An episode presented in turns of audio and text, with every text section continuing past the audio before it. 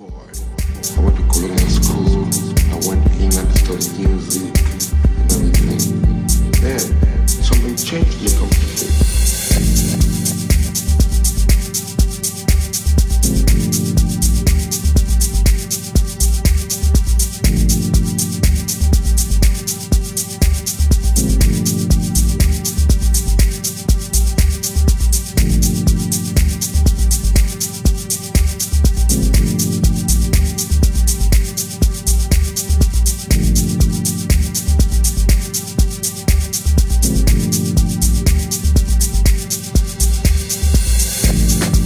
I still write my music. It's like